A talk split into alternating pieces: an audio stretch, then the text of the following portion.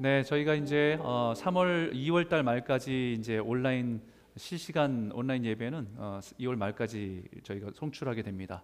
여러분들 되도록이면 함께 모여서 예배를 어, 사모하고 한 자리에 모여서 예배하기를 사모하기 때문에 여러분들한테 권면해 드립니다. 어, 요즘 우리가 살아가는 이 시대를 가리켜서 어, 포스트 코로나 시대다 이렇게 말합니다. 포스트 코로나 시대.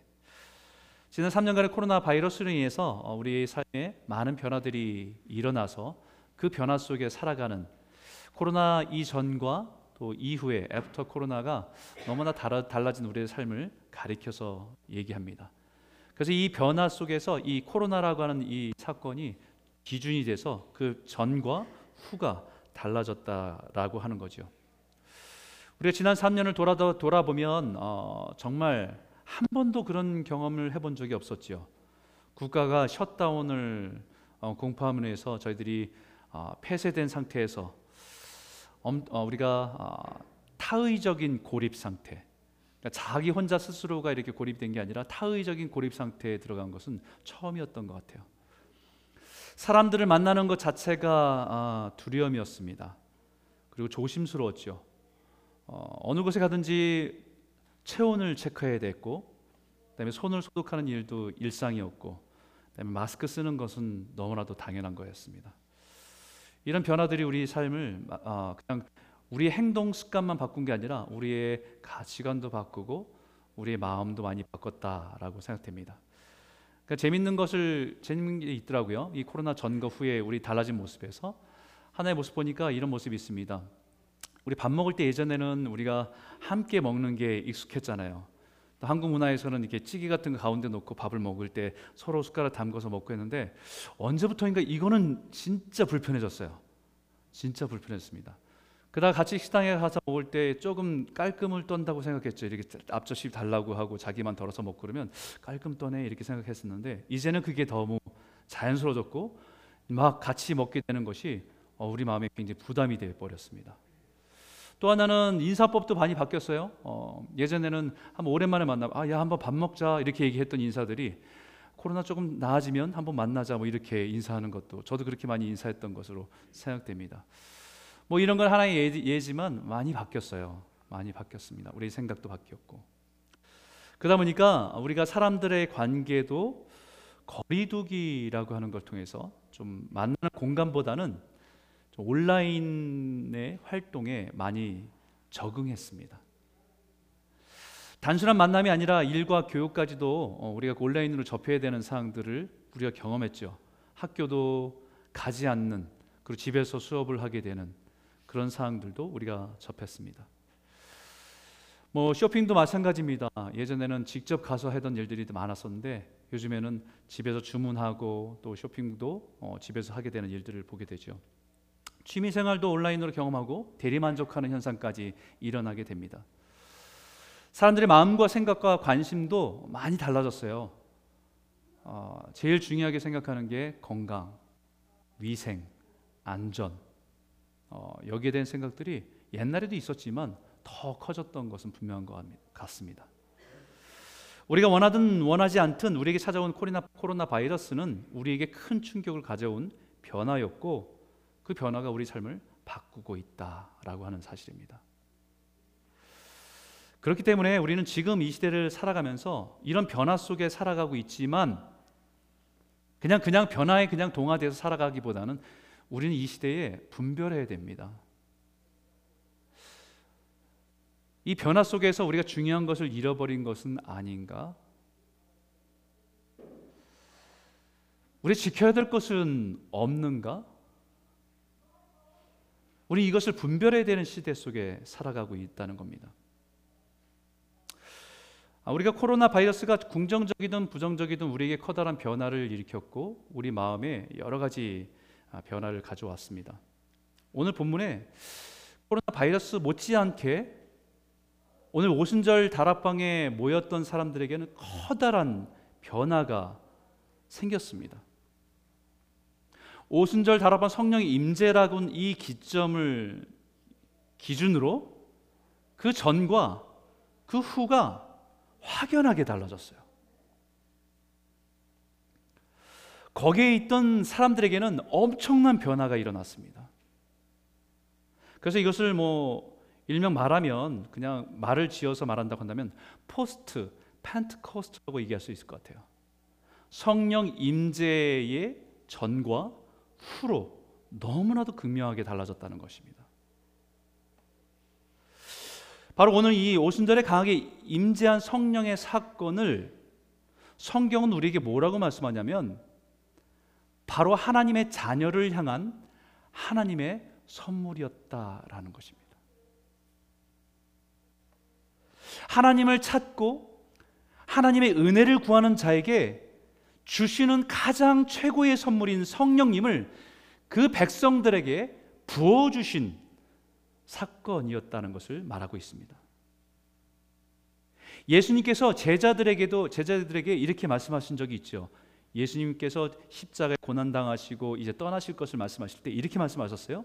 구하라 그러면 너에게 주실 것이요 찾으라 그러면 찾아낼 것이요 문을 두드리라 그러면 너에게 열릴 것이니 구하는 이마다 받을 것이요 찾는 이는 찾아낼 것이요 두드리는 이에게 열릴 것이라라고 말씀하셨어요. 우리 이 말씀을 일차원적으로 우리가 기도하고 간구하면 우리가 원하는 것을 주시는구나라고 하는 기도의 응답에 대한 메시지로 받았습니다. 맞습니다. 하지만 그 다음에 예수님께서 뭐라고 말씀하셨냐면 이렇게 말씀하셨어요. 같이 한번 읽어볼까요? 함께 읽겠습니다. 시작. 너희가 악할지라도 좋은 것을 자식에게 줄줄 줄 알거든 하물며 너희 하늘 아버지께서 구하는 자에게 성령을 주시지 않겠느냐 하시니라. 그 말씀 다음에 분명히 말씀하신 거예요. 너희가 기도할 수 있고 간구할 수 있는 것은 하나님의 자녀이기 때문에 아버지에게 구하고 간구하고 찾고 두드릴 수 있는 거다. 그 아버지의 마음은 자녀에게 구하는 것에 대해서 응답해 주시고 싶고 찾는 것에 대해 만족시고 싶으시고 그들이 구하는 것마다 다 그것을 만족시켜 주시고 싶은 것이 그 하나님 아버지의 마음이다. 하지만 그 아버지의 마음이 인간의 부모도 악할지라도 자녀에게 원한다고 하면 그걸 주는 것처럼 하나님 아버지께서 가장 좋은 것을 주고 싶어 하는데 그것은 바로 성령이다라는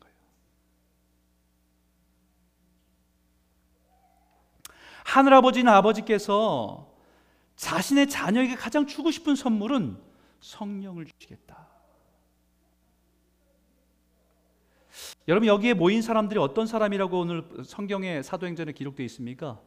우리가 지난 말씀들을 기억했죠. 그때 경건한 유대인들이 천하 각국으로부터 와서 예루살렘에 머물러 있더라라고 말씀하셨어요. 경건한 유대인이라고 정확하게 표현했습니다. 경건한 유대인. 사는 곳은 어떤 이유든지 역사 속에서 그들이 포로로 끌려가서 그 여러 나라에 살든지 아니 여러 가지 상황 때문에 다른 나라로 이주해서 살아가서 유대인 공동체로 이루면서 살아가든지 여러 가지 이유는 있을 겁니다. 길게는 몇백 년, 짧게는 몇십 년 이미 이주한 지 오래돼서 그 속에서 익숙하게 살아가는 사람들입니다. 근데 분명한 것은 경건한 유대인이었다는 거예요. 경건한 유대인이란 말은 God fearing입니다. 하나님을 경외했던 사람들이란 얘기예요. devote man입니다. 하나님을 신실하게 사모하는 사람들이었다는 것입니다. 은혜를 간직하면서 은혜를 사모하면서 하나님을 찾던 사람들이었다는 것입니다. 그들이 알고 있는 것은 율법 안에서 하나님의 어떤 분이신지를 알길 원했고 그 율법 안에서 자신들이 할 수 있는 것을 순종했고 그 율법 안에서 지켜야 할 절기마다 최선을 다해서 예루살렘 성으로 모여서 절기를 지키려고 했던 사람들 경건한 유대인들이라고 얘기해요.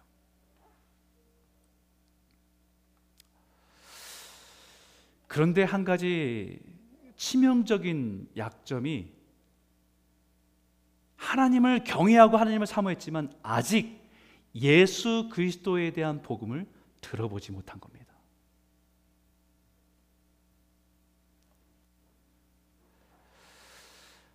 하나님을 경외하지만 예수 그리스도를 통해서 하나님의 그 계획이 성취되었음을 알지 못한 채 살아가는 한계 속에 있는 사람들이었다는 거예요. 그 사람들을 불러 모으시고 하나님께 지금 가장 좋은 선물인 성령을 그들에게 부어주신 사건입니다. 예수님 말씀하신 이 약속은 하나님의 자녀로 살아가는 우리들에게 동일한 약속입니다. 또는 아직은 경과 믿음을 가지고 있지는 않지만 하나님을 더 알고 싶고 진리를 더 알기를 원하는 사람들에게 약속하신 분명한 말씀이기도 합니다.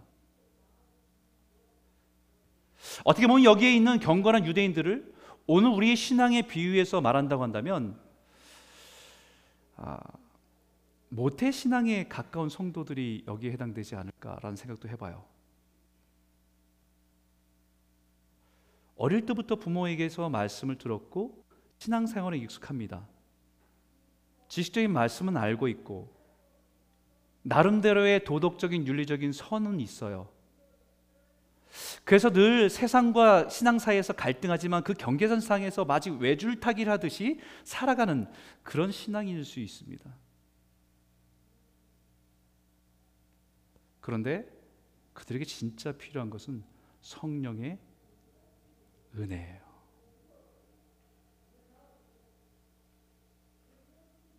또한 오랜 신앙생활에 익숙해진 사람일 수 있습니다. 익숙한 예배, 잘 아는 말씀, 그의 삶에 어떤 영적인 변화는 일어나지 않는 타성에 젖어버린, 굳어져게 버린 신앙인일 수도 있어요.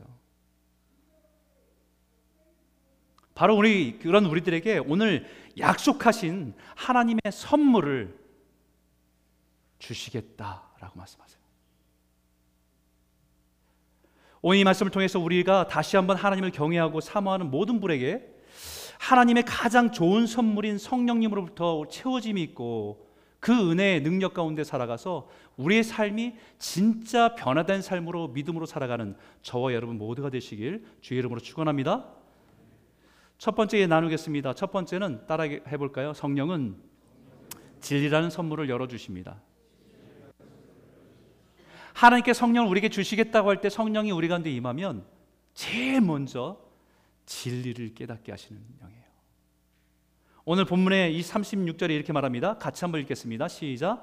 그런즉 이스라엘 온 집은 확실히 알지니 너희가 십자가에 못 박은 이 예수를 하나님이 주와 그리스도가 되게 하셨느니라 하니라. 하나님께서 우리에게 보내주신 성령님은 말씀을 통해서 진리의 복음을 깨닫게 해주시는 영입니다. 베드로가 선포한 복음을 듣고 나서 진리를 깨닫게 해주신 거예요. 그것에 모여든 유대인들에게 구약에서 약속했던 메시아가 바로 이 유대 땅 안에서 예루살렘에서 십자가에 못 박혀 죽은 그 예수가 메시아란 그 사실에 그 진리에 눈을 뜬 사건입니다. 장차 메시아가 오신다고 약속하신 것처럼 그 메시아가 이 땅에 오면 권능과 기적과 표적을 행하신다고 하신 것처럼 예수님의 삶에서 그 능력과 기사를 베푸신 역사가 있었다는 것을 통해 보게 되는 사실입니다. 깨닫게 하시는 사실이에요. 우리가 지난주에 말씀 나눴던 것처럼 다윗이 시편에 고백하듯이 생명의 길을 보여주시고 그 길에 걷게 하여 주시고 그 앞에 주님이 계시다는 사실들을 고백한 것처럼 예수는 정말 생명의 주 되심을 깨닫게 하시는 진리를 통해서 깨닫게 하신 사건이 성령님을 통해서 누리게 된 은혜라는 것입니다. 죽어서 장사된 이 예수를 하나님께 다시 살리신 것처럼 그를 믿는 사람들에게 우리 또한 우리의 생명이 다해서 다 이 땅에 묻히고 죽게 되지만 그것이 끝이 아니라 첫 열매 대신 부활하신 예수님을 따라 우리 또한 부활할 부활의 생명의 은혜를 누리게 된다는 약속이 진리로 믿어지게 되는 사건이 성령의 역사입니다. 바로 유대인들이 십자가에 못 박기를 원했던 죽인 예수가 바로 하나님이시구나라는 것을 깨닫게 됩니다. 바로 우리가 기다리던 메시아였구나라는 것을 깨닫게 됩니다. 그 진리를 다른 사람에게 듣는 소문이 아니라 그것이 내 삶을 향한 나를 향한 하나님의 진리라는 사실에 눈을 뜨는 사건입니다. 아, 내가 지금까지 알고 있었던 것이 다가 아니구나. 하나님께서 우리에게 진리를 깨닫게 하게 보게 하시고 일어나는 변화가 있습니다. 진리에 대해서 우리가 분명하게 성령께서 우리를 열어 주실 때 깨닫게 하는 변화가 있어요. 그러면 지금까지 살아왔던 관점으로 사람과 상황을 보지 않고 예수 그리스도를 통해서 사람과 상황을 보기 시작합니다. 예전에 보지도 못하고 깨닫지 못했던 것들을 보고 깨닫게 됩니다. 예수 그리스도를 통해서 자신을 보기 시작하고 세상을 보기 시작합니다. 진리를 통해서 자신과 세상을 보기 시작합니다. 그때 비로소 변화가 시작돼요. 지난주에도 말씀드렸잖아요. 가치관이 바뀌어야 변화한다고. 예수를 믿는데 가치관이 안 바뀌면 절대 변화가 일어나지 않습니다. 귀하고 천한 것이 바뀌어야 변화가 일어나죠. 중요하고 중요하지 않은 것이 바뀌어야 변화가 일어나는 것입니다. 예수를 믿어도 이게 중요한 것, 중요하지 않은 것이 바뀌지 않고 여전히 똑같다고 한다면 변화는 일어나지 않습니다. 37절에 분명히 말합니다. 그들이 이 말을 듣고 마음에 찔려 베드로와 다른 사도들에게 물어 이르되 형제들아 우리가 어찌할꼬 하거늘 이 말을 듣고 마음에 찔려 복음을 들으면 마음에 찔림이 오는 것은 당연한 겁니다. 여러분 왜 찔림이 오겠어요? 분명히 여기 모인 사람들은 천하 각국에서 모여있던 경건한 유대인들이라고 했는데 경건한 유대인들이라고 하는 그 말 속에 담겨 있는 하나의 의미는 나는 나름대로 하나님을 향해서 열심적으로 살았다는 거예요. 나는 나름대로의 내 기준을 가지고 남들에게 해끼치지 않고 의롭다함으로 살았다고 하는 사람들입니다. 율법을 가지고 지키려고 최선을 다한 사람들입니다. 자신의 도덕적인 기준에 나름대로 만족하고 있는 사람들일 수 있습니다. 그런데 예수의 복음을 듣고 나니까 마음에 찔림이 있어요.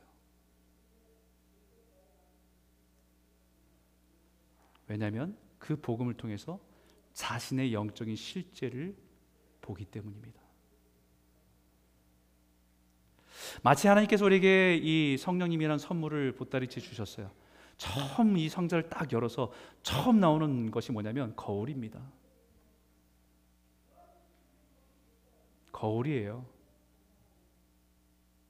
내 스스로 나를 보는 거울이 아니라 주님의 눈으로 나를 보는 거울입니다.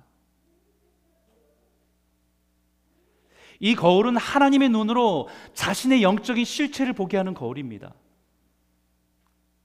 우리 안에 있는 것을 다 드러내시는 사람들한테는 꽁꽁 감추어서 감춰놨던 것을 다 드러내시는 거울이에요. 그래서 예수님께서 제자들에게 떠나시기 전에 성령에 대해 말씀하실 때 이렇게 말씀하셨어요. 그러나 내가 너에게 실상을 말하노니 내가 떠나는 것이 너에게 유익이라. 내가 떠나가지 않으면 보혜사가 너에게로 오시지 아니할 것이요 가면 내가 그를 너에게로 보내리니 그가 와서 죄에 대하여 의에 대하여 심판에 대하여 세상을 책망하시리라. 죄에 대하여 하면 그들이 나를 믿지 않는 것이고 의에 대하여 하면 내가 아버지께로 가니 너희가 나를 다시 보지 못할 것이고 심판에 대하여라고 하는 것은 이 세상 임금이 심판을 받았다는 것을 깨닫게 해주시는 것이 성령님의 역사라는 거예요. 성령이 오셔서 우리에게 시체를 보게 하시는데 죄가 무엇인지, 의가 무엇인지, 심판이 무엇인지를 깨닫게 하신다는 것 사실입니다. 경건한 유대인이라고 했습니다. 자기 스스로 율법을 지키면서 나름대로의 자기 의를 가지고 사는 사람들입니다. 그 사람들을 향해서 죄가 무엇인지를 분명히 말씀하세요. 죄는 율법으로 정해놓은 그 선을 넘지 않은 것이 죄를 안 졌다라고 생각하는 사람들인데 예수님의 복음이 그들을 거울을 보게 하니까 예수를 믿지 않고 신뢰하지 않는 그것이 죄라는 사실을 깨닫게 됩니다. 경건한 유대인들에서 자기 의를 가지고 나름대로 의롭다고 생각하고 살아가는 사람들에게 예수가 예수의 의가 없이는 나는 악한 존재임을 소망이 없는 존재임을 깨닫게 하시는 것이 성령님이십니다.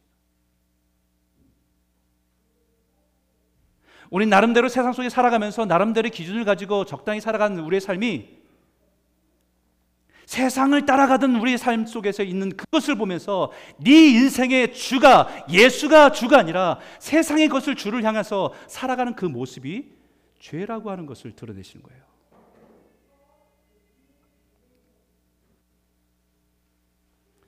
그렇기 때문에 우리는 하나님의 말씀이 우리 안에 선포되면 찔림이 있을 수밖에 없어요.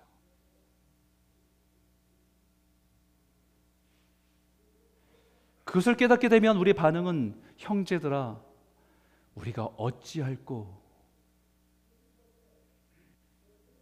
자신의 처참한 영적인 현실을 깨달았다는 것입니다.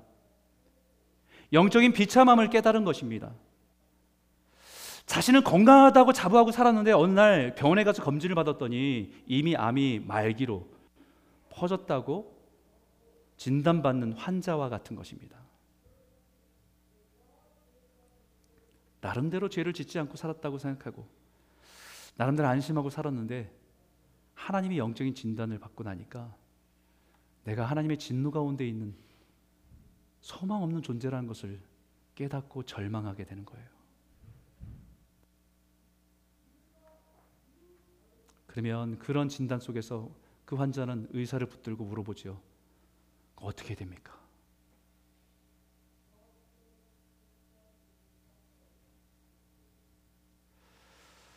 하나님은 우리에게 성령이라는 선물을 통해서 우리의 영적인 실체를 다 드러내시길 원하세요. 우리가 이것을 외면하고 살은 것이 아니라 이것을 인정하고 은혜를 구하고 살아가는 것이 복입니다. 그 성령님을 통해서 우리가 찔림을 받고 다시 새로워지는 저와 여러분 모두가 되시길 주의 이름으로 축복합니다. 두 번째는 성령의 선물은요. 회개와 죄 사함입니다. 38절 39절 같이 한번 읽어 볼까요? 함께 읽겠습니다. 시작. 베드로가 이르되 너희가 회개하여 각각 예수 그리스도의 이름으로 세례를 받고 죄 사함을 받으라. 그리하면 성령을 선물로 받으리니 이 약속은 너희와 너희 자녀와 모든 먼데 사람 곧 주 우리 하나님이 얼마든지 부르시는 자들에게 하신 것이라 하고 성령님께서 진리의 빛을 통해서 자신의 영적인 실체를 보게 하시는 것은 우리를 수치스럽게 만들려고 하는 것이 아니라 비난하기 위함이 아니라 우리를 치료하기 위함이에요. 우리를 회복시키기 위함입니다. 새롭게 하시기 위해서 드러내시는 것입니다. 그 새롭게 하시기 위해서 우리를 부르시는 자리가 회개의 자리예요. 우리가 어찌할 거라고는 비참한 자신의 현실을 깨닫도록 우리를 이끌어 가세요. 여러분, 우리가 하나님의 말씀으로 찔림이 있고 어떻게 되지? 라고 하는 그 자신의 현실을 깨닫는 것이 변화가 일어나는 것은 아니에요. 자신에게 문제가 있다는 것을 깨닫는 것 자체만으로 변화가 일어나진 않습니다. 예전에 한번 소개한 적이 있죠. 랜디 포시라고 하는 분입니다. 마지막 강의 카네기 멜론 대학의 컴퓨터 과학 교수였던 분이 갑자기 췌장암이 발견돼서 투병하면서 학교의 강의를 계속 지속해 왔죠. 이분의 그 살, 상황이 점점 더 악화되면서 이제는 어, 학교에서 이분에게 마지막 학생들에게 강의를 언제가 마지막이 될지 모르지만 그 마음을 담아서 학생들에게 자신의 인생을 담은 마지막 강의를 하도록 허락해 줬어요. 아마 이 강의는 동영상도 있고 뭐 책도 나와서 많은 분들이 들어보셨을 겁니다.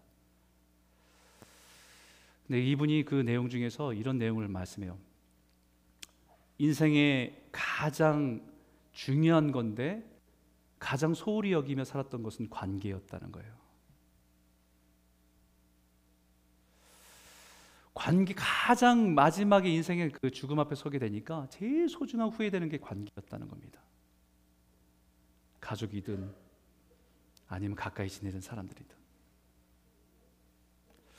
그 행복의 통로였던 관계를 아, 이거를 잘 풀어내지 못해서 어, 인생의 후회가 되는 것을 남기게 됐다라고 하는 얘기를 하게 돼요. 그러면서 그 인생에 더 풍요롭게 후회되지 않으려면 이게 정말 중요한데 그것은 뭐냐면 내 잘못을 인정하는 것이 굉장히 중요하다. 그 인정하고 사과하는 것이 너무나도 중요하다라고 얘기합니다. 그 단계가 있어요. 첫 번째, I am sorry. 내가 잘못했습니다. 미안합니다. 두 번째 여기서 I am sorry에 머물지 않고 두 번째 it was my fault. 내 잘못이었습니다. 내 실수였습니다. 내가 다 헤아리지 못했습니다. 내가 다 알지 못했습니다.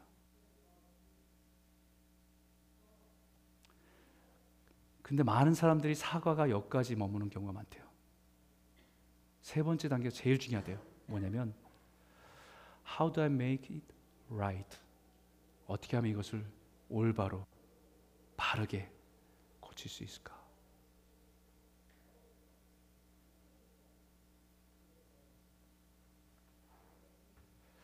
하나님에 대한 회개도 마찬가지인 것 같습니다. 메타노이아라고 하는 단어는 메타라고 하는 단어 들어보시잖아요. 메타는 넘어 저 넘어 초월해서 저 영역 그 위에 있는 뭐 이런 의미예요. 이 너머에 있는 노이아라고 하는 단어는 누스라고 하는 마음, 생각이란 단어가 합쳐진 겁니다. 다시 말하면 메타노이아라고 하는 회개는 아, 내가 잘못했다. 아, 이거 실수다라고 하는 마음과 생각에 머물지 않고 그 너머로 넘어가는 거예요.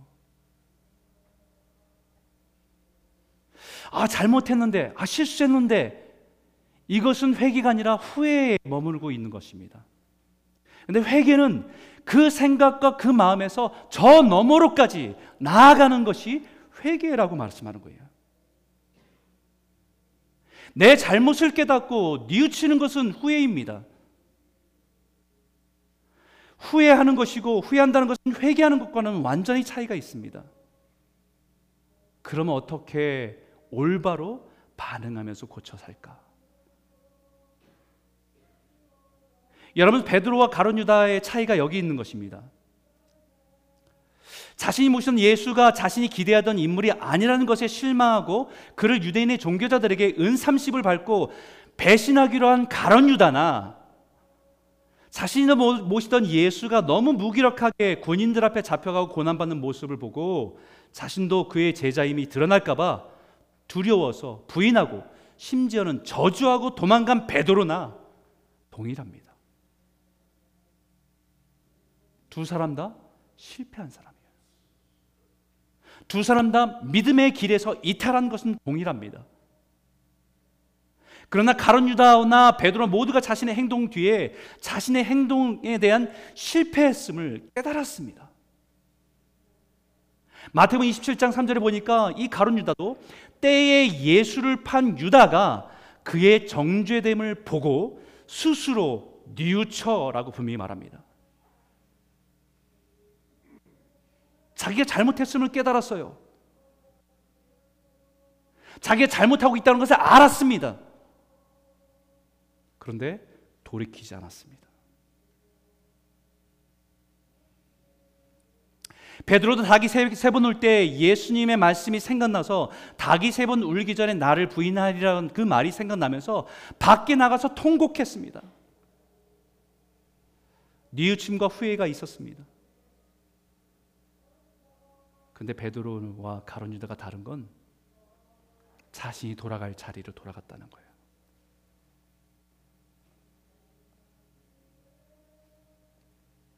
유다는 자신의 생명을 포기하는 자리로 나아갔지만 베드로는 다시 예수님 앞에 나아가 자기 십자가를 붙드는 자리로 나아갔다는 것입니다.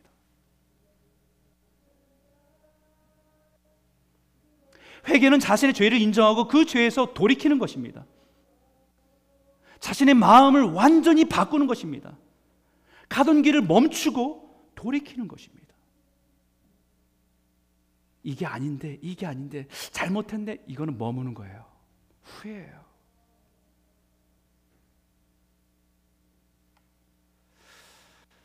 지금 코로나 이후에 급속도로 발전하는 세상의 트렌드 중에 하나가 뭐냐면 메가버스라고 하는 게 있어요. 메가버스. 메타버스죠, 메타버스. 메타라고 하는 단어와 universe라고 하는 단어가 합성된. 우리가 살아가는 이 universe, 우주, 이 세상 그 너머로의 세계를 열어줬다라고 해서 메타버스입니다. 현실 세계를 초월해서 가상 세계가 시작됐다라고 하면서 여러 가지 영역에서 이 분야가 발달하고 있어요. 직접 가지 않아도 가상 세계에서 만져보고 접하면서 그것을 경험할 수 있도록 열어주는 상업에서는 이런 비즈니스나 이런 것을 많이 적용하죠. 얼마 전에 보니까 어, 세상을 떠난 딸에 대한 슬픔을 너무 아파하는 그 엄마에게 딸을 가상 세계 그 아를 딸을 만들어 놔서 대화하는 그런 모습도 있었어요.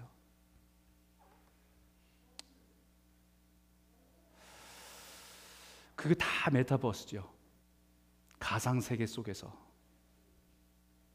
긍정적인 면, 부정적인 면이 다 있어요, 여러분. 현실의 어려움과 문제를 직면하기보다는 가상 세계로 도피하는 현상들이 너무 많이 일어납니다.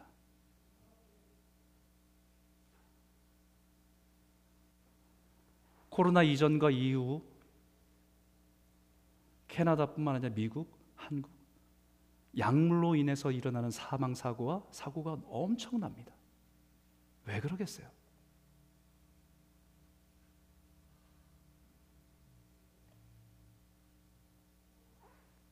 지금 우리에게 필요한 것은 메타버스의 가상 세계가 아니라 메타노야 주님께로 돌아감이 필요한 시대입니다. 내 현실 속에서 이것의 한계를 느끼면서 가상 세계로 들어가 뭔가 자기 원하는 대로 바라는 대로 그 세계 속에 해결하는 그것이 필요한 것이 아니라 진 나의 한계, 나의 연약함을 주님 안에서 이것이 회복되는 것으로 주님 함께 돌아가는 것이 필요한 시대라는 거예요. 성령이 우리 안에 죄를 지적하고 깨닫게 하실 뿐만 아니라 우리가 회복해야 될 모습이 무엇인지를 성령은 분명하게 가르쳐 주십니다. 하나님의 형상으로 지음받은 우리가 회복해야 될 형상이 예수 그리스도의 모습임을 깨닫게 해주십니다. 우리를 새롭게 하기 위해서죠. 그리고 우리에게 이런 약속을 하시죠. 39절 40절 같이 한번 읽어볼까요? 함께 읽겠습니다. 시작. 이 약속은 너희와 너희 자녀와 모든 먼데 사람 곧 주 우리 하나님이 얼마든지 부르시는 자들에게 하신 것이라 하고 또 여러 말로 확증하며 권하여 이르되 너희가 이 패역한 세대에서 구원을 받으라 이 패역한 세대에서. 이 죄악된 세상에서. 살아가기 힘겨운 세상에서 메타버스라고 하는 가상 세계를 통해서 우리가 그 안에서 어떤 만족과 해결을 보는 것이 아니라 이 패역한 세대에서 우리를 건져내시고 구원하실 그 하나님의 나라. 그 나라를 바라보고 살아가는 것이 진짜 메타버스예요. 이 현실 넘어 이 세상의 현실 넘어 사람들이 만들어 놓은 가상 세계가 아니라 이 땅 너머의 하나님 나라를 바라보고 구원하신다는 사실들을 믿으면서 오늘의 현실을 온전하게 살아가는 것이 신앙이기 때문입니다. 그들이 어디에 살든 세상 곳곳에 흩어져 살아가든 하나님의 자녀를 하나님의 자녀로 하나님의 나라로 부르시는 것입니다. 그 하나님의 나라는 가상이 아니라 실제이기 때문에요. 사람들이 만들어 놓은 가상이 아니라 하나님의 장차 임할 하나님의 나라이기 때문에 이 나라로 들어오라고 부르시는 거예요. 반드시 일어날 하나님의 나라. 장차 이 땅에 다시 임할 그 하나님의 나라의 백성으로 온전한 모습으로 회복하도록 인도하시는 분이 성령님이십니다. 그 성령님을 따라 믿음으로 하루하루를 걸어가시는 저와 여러분 모두가 되시길 주 이름으로 축복합니다. 세 번째 말씀 나누겠습니다. 따르겠습니다. 성령님의 선물은 신앙의 공동체입니다. 41절 42절 같이 읽을까요? 시작. 그 말을 받은 사람들은 세례를 받음에 이날의 신도의 수가 3천이라 더하더라. 그들이 사도의 가르침을 받아 서로 교제하고 떡을 떼며 오로지 기도하기를 힘쓰니라. 정말 놀라운 일이 그날 베드로가 전한 말씀을 들은 3천 명이 되는 사람이 세례를 회심하고 그리스도인이 되기로 작정하고 세례를 받고 변화되는 은혜를 누렸다는 것이에요.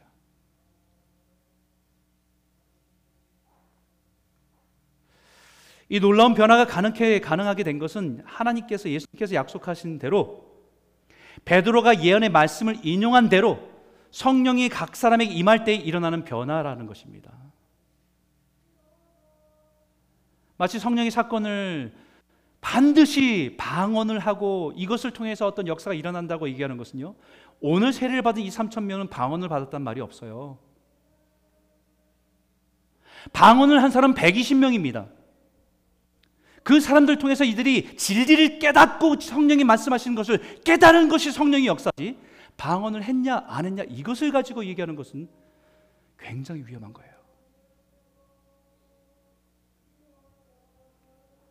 성령이 그 자리에 모이던 그 모든 수많은 사람들 유대인들에게 임하자 이 사람들의 삶이 변화되기 시작했어요.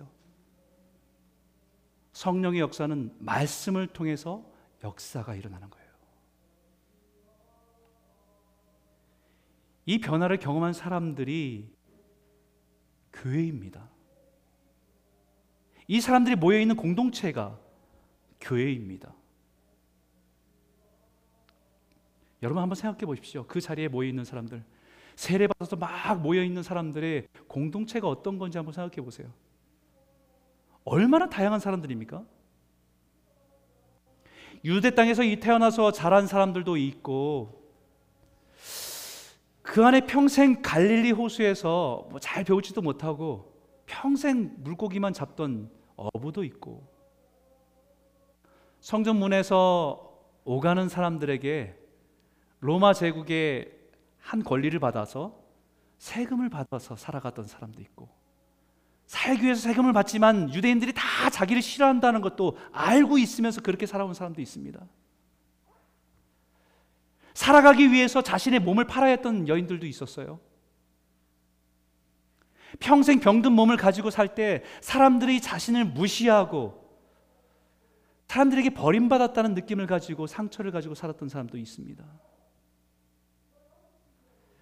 예수의 가르침에 그 진리를 깨닫고 그 진리를 따라 살아가겠다고 자신의 모든 것을 잃어버려도 잃어버릴 각오를 하고 예수를 따랐던 사람들도 있었어요.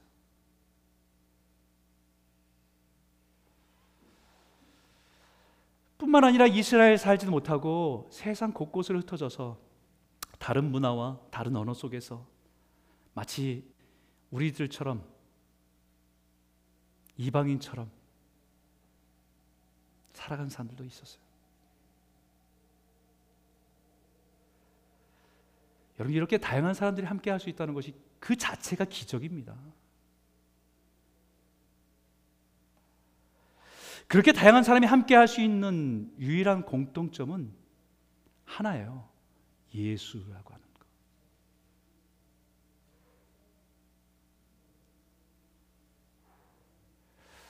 왜 사람들이 교회를 가리켜서 말도 많고 탈도 많다고 그러잖아요. 그죠?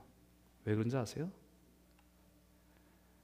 우리는 이렇게 다양한 사람들이 모였는데 예수를 중심으로 두지 않으면 탈 많고 말 많은 거예요. 그런데 이렇게 다양한 사람들이 우리 안에 예수가 있다는 사실을 앞에 집중하면 놀라운 공동체가 되는 게 교회예요.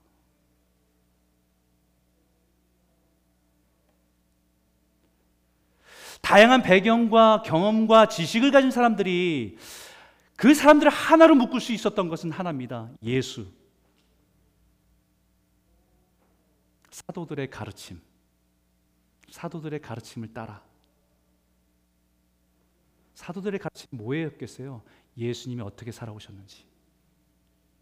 예수님이 어떤 말씀을 하셨는지. 이게 우리 중심에 있는 거예요.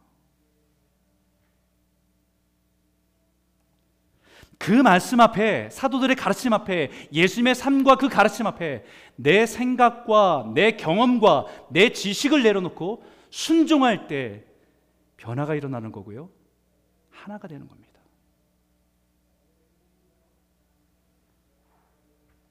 바로 그 예수를 통해서 우리가 이렇게 다양하지만 한 지체가 되었다는 것을 인정할 수밖에 없고 서로를 소중히 여기고 섬기고 사랑하도록 부르심 받은 것이 교회이기 때문입니다. 그들이 사도들의 가르침을 받고 서로 교제하고 떡을 떼며 오로지 기도하기 힘쓰니라고 말하고 있듯이 사도들의 가르침을 따라 예수님의 삶과 가르침을 따라 서로 교제했다는 것입니다. 내가 좋아하는 취미를 따라 만나서 교제한 게 아니고요. 나에게 익숙한 출신과 배경을 따라서 만나서 교제한 것이 아니라 나의 생각이 비슷한 사람끼리 생활 수준도 비슷한 끼리 사람들끼리 상황에 따라 교제한 것이 아니고 사도들의 가르침을 따라 우리가 예수의 생명을 구원받은 자녀임을 고백하면서 그 몸과 피를 나누는 공동체라는 것을 인정하며 교제했다는 것이죠.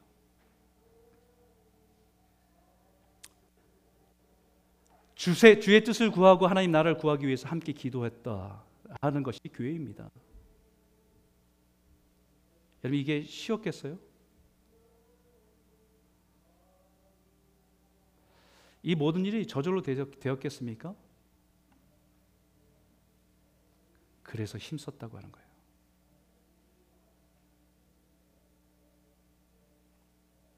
They themselves. 자기 스스로가 거기에 애쓰고 순종하고 몸부림치면서 주님을 바라보면서 나아간 거예요. 그게 교회예요.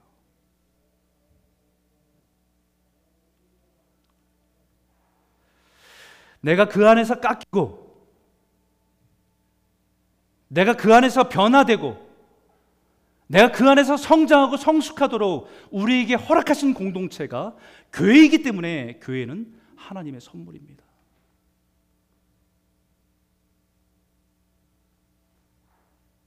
사랑 성도 여러분, 성령을 구하시기 바래요. 우리 메마른 심령이 새롭게 변화되도록 성령님의 은혜를 구하십시오. 분명히 약속하셨잖아요. 구하라, 찾으라, 두드리라. 그런 말씀하신 게 뭡니까? 너희가 악할지라도 좋은 것을 자식에게 줄 줄 알거든. 우리 하나님 하늘 아버지께서 자기 자녀의 백성들에게 가장 좋은 성령을 주시지 않겠냐.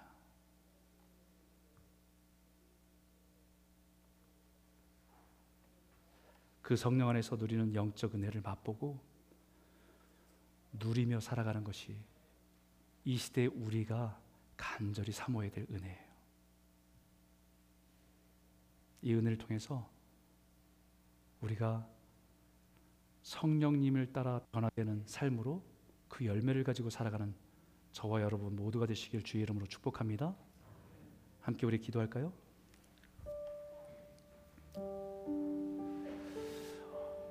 오늘 이 말씀을 가지고 우리 기도했으면 좋겠습니다. 성령의 임재 사건 비포와 애프터 거기에 모여든 디아스포라 유대인들이 변했습니다.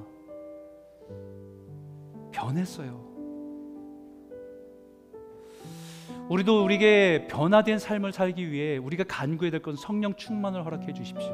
이미 우리에게 허락하신 성령이시지만 우리의 영에 우리 영에 성령의 은혜를 부어 주십시오. 우리가 진리를 깨닫고 순종할 수 있는 믿음을 허락해 주시기 원합니다.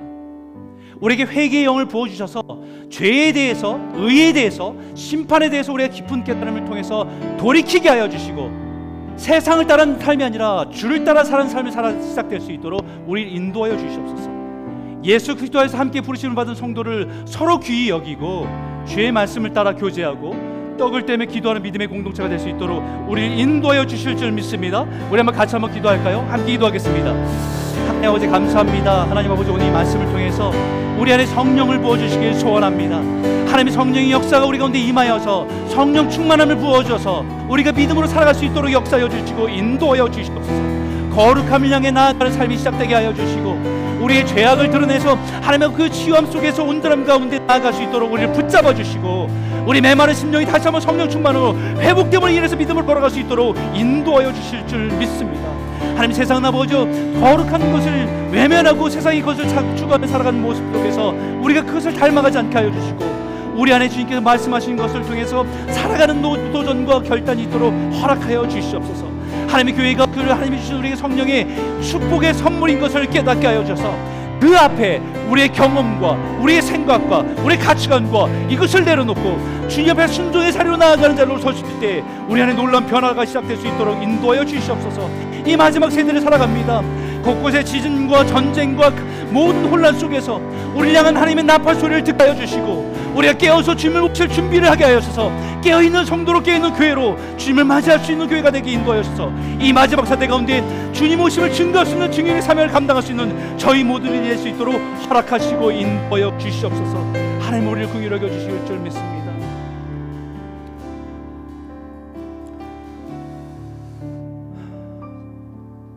살아계신 하나님 아버지 감사합니다.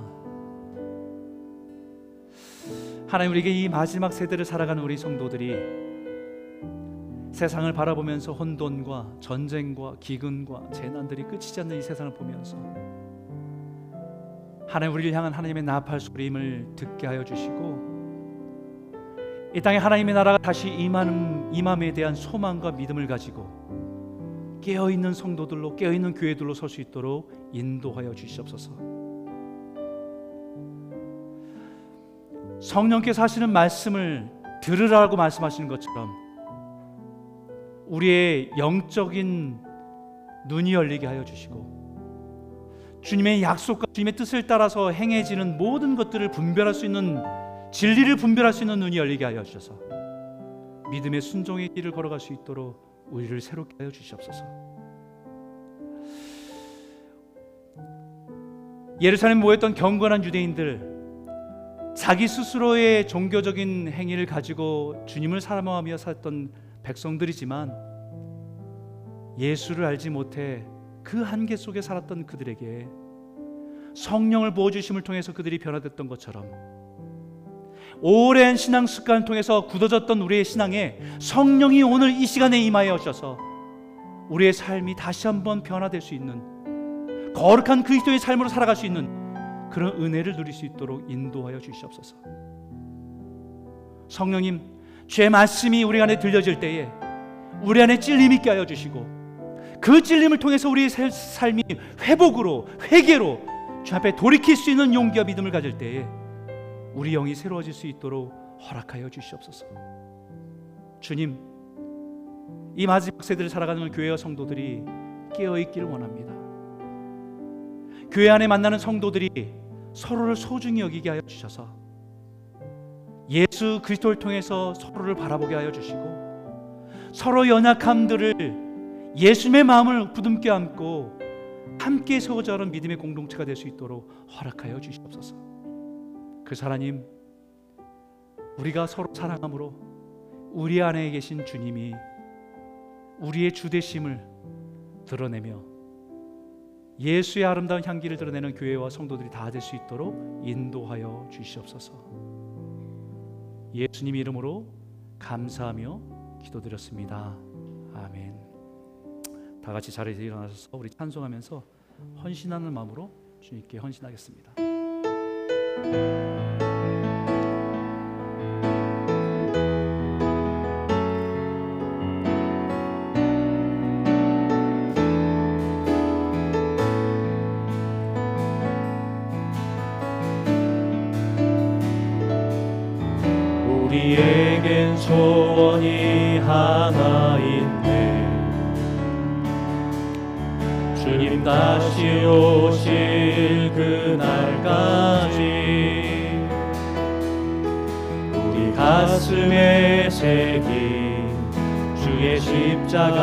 사랑 나의 교회를 사랑케 하네. 주의 교회를 향한 우리 마음.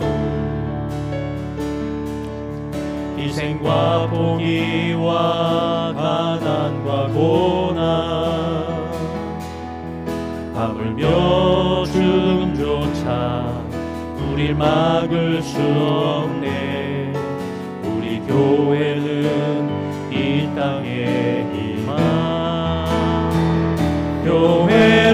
교회를 교회 되게 예배를 예배 되게. 우리를 사용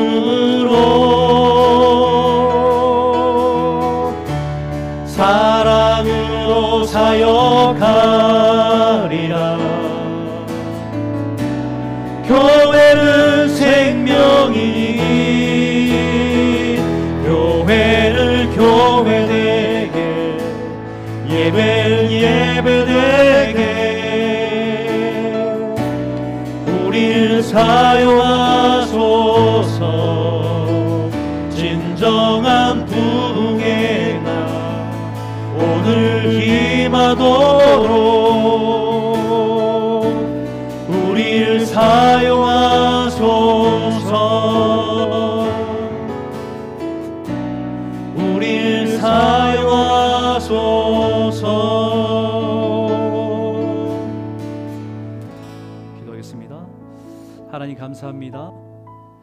늘 주님 안에 걸어가게 하고 또 살아가게 하심을 진심으로 감사드립니다.